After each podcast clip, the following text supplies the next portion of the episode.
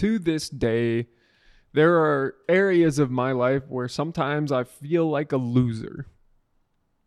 Like a loser. And and what does that really mean? It means I feel like I'm really falling short of my expectations and I'm just not amounting to anything notable, impressive, or even worthwhile.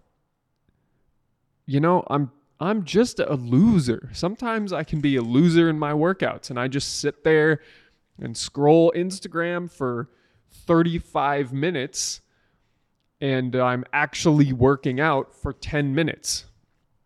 Sometimes I feel like a loser at work. The marketing that we're doing isn't producing any leads and we have no cars in the shop. We're not making any progress in our deals that we're trying to execute and I feel like a loser. You know who never loses? The best. The best racehorse wins the race.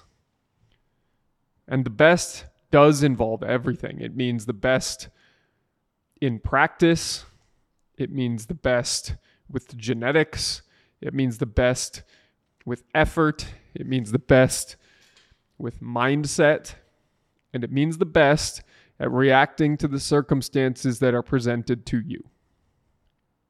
The best, being the best, encompasses all of these things. You will not win, you will not meet the standards that you set for yourself if you are a driven person, but you are not seeking to do your absolute best. That's my reminder for you today. If you are not seeking to do your best, you are a loser. If you are not trying to become the best, you are losing. You are a loser. And when you recognize the areas in which you are a loser, you now have the opportunity to win. Because you recognize the potential that you are not yet fulfilling, and you see blue sky above you that you can jump and climb into. So, with that, Take an inventory.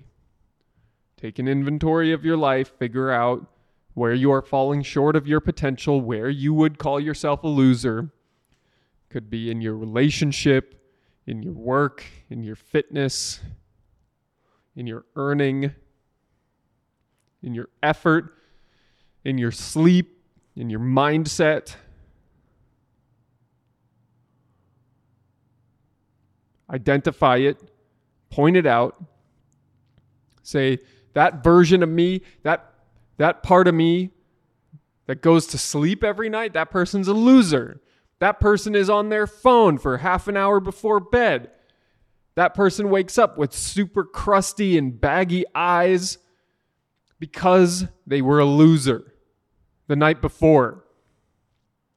They just sat there and fucking wasted time scrolling watching Netflix, watching bullshit television, when they could have been enriching their mind and body with rest,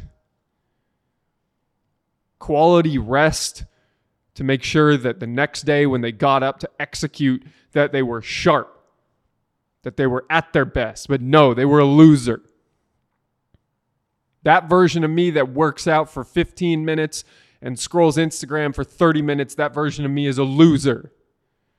He's not maximizing the workout to achieve maximum potential.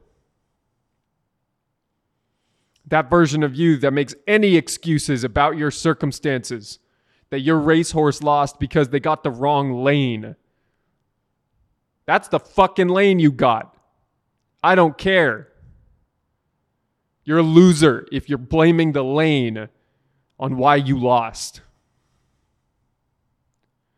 I'm a winner but because of the lane I was in, I, I lost this time. That's fucking stupid.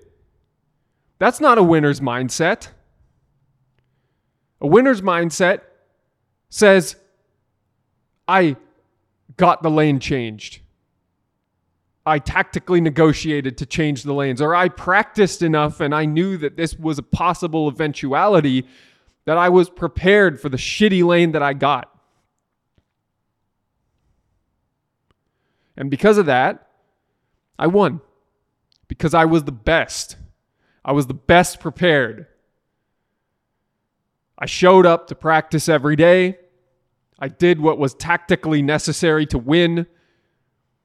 And I did that shit better than anybody else. And that is the only acceptable standard of performance for you listening to this right now.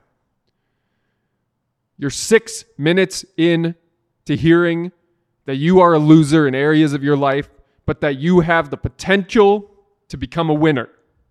And the way that you fucking do that is you become the best. That's the only standard you can achieve. Start today striving to be the best in every area of your life. And then, as you continue down that road, as you persist in your practice to becoming the best, I want you, in fact, I need you to stay driven.